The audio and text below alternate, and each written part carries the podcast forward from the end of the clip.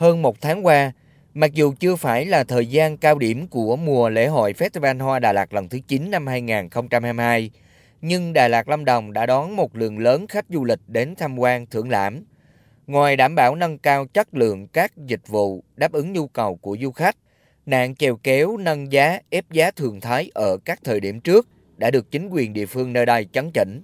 Chị Nguyễn Hồng Loan, du khách đến từ thành phố Hồ Chí Minh cho rằng, việc này đã tạo tâm lý thoải mái cho người tiêu dùng, nhất là những thời điểm có đông khách du lịch. Bây giờ giá cả thì em thấy rất là hợp lý, nói chung là em cũng thấy hài lòng, em mong là cứ phát triển như vậy. Cùng với chỉnh trang đô thị, đảm bảo mỹ quan thành phố,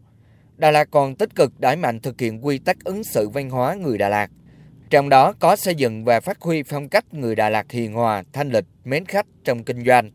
Từ đó 100% cơ sở kinh doanh dịch vụ du lịch, tiểu thương các chợ truyền thống trên địa bàn đều có ký cam kết kinh doanh lành mạnh, hàng hóa chất lượng và bán theo giá niêm yết.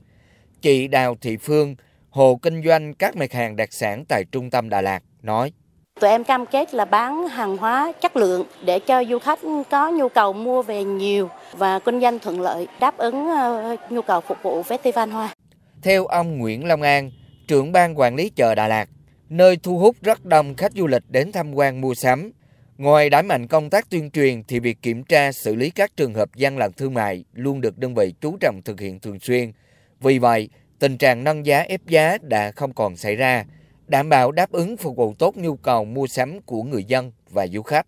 Ban quản lý chợ tăng cường lực lượng thường xuyên nhắc nhở, tuyên truyền vận động bà con. Bên cạnh đó là phối hợp với các ngành có cái kiểm tra, kiểm soát nếu trường hợp nào cố tình vi phạm về giá cả hoặc là hàng hóa không đảm bảo xuất xứ nguồn gốc thì phải xử lý một cách triệt để, đảm bảo cho du khách đến Đà Lạt trong cái dịp Festival Hoa cũng như là Tết Dương lịch và Tết Nguyên đán Quý Mão sắp tới.